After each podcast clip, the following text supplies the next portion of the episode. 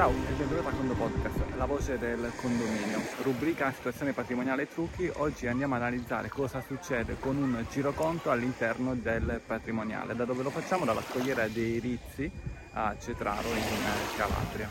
Un giroconto cosa rappresenta? Uno spostamento di denaro all'interno di un esercizio annuale, che sia ordinario o straordinario, però all'interno diciamo di un'annualità, di denaro da una cassa A ad una cassa B. Ad esempio dalla banca alla cassa contanti, forse si faceva una volta, o ancora più o ad esempio dalla banca alla cassa contanti, dagli assegni alla banca o altre tipologie eh, di eh, spostamenti di denaro. Cosa succede? Il denaro, quindi immaginiamo cinquecento euro, transita da una cassa A ad una cassa B. Il totale del denaro assolutamente è identico. E allora nel patrimoniale dove sono i, tra virgolette, denari? Nelle attività. Infatti se dovesse chiudere il condominio tra qualche minuto, quei denari dovrebbero essere presi e restituiti ai condomini o, se ci sono dei debiti, ai fornitori. I denari sono tutti nelle attività e sono distinti per cassa. Spostando i denari da una cassa ad un'altra cassa, semplicemente c'è una cassa A che diminuisce e una cassa B che aumenta. Entrambe sono nelle attività. Se il totale delle attività, diciamo finta, era diecimila, di cui cinquemila per denari in cassa, sempre cinquemila denari in cassa ci sono, non si producono e non si distruggono denari, semplicemente si spostano da una risorsa ad un'altra risorsa. E quindi nelle attività, se andremo ad esplodere le singole attività, vedremo risorse con tutti i dettagli e quindi uno spostamento di denari da una cassa all'altra, ma il totale rimarrà lo stesso. Le passività non cambieranno in nessun eh, modo. Papà, Dì. Io ho chiesto una medusa. Come parola chiave meduse, nel senso non, non è necessario buttarle sulla spiaggia.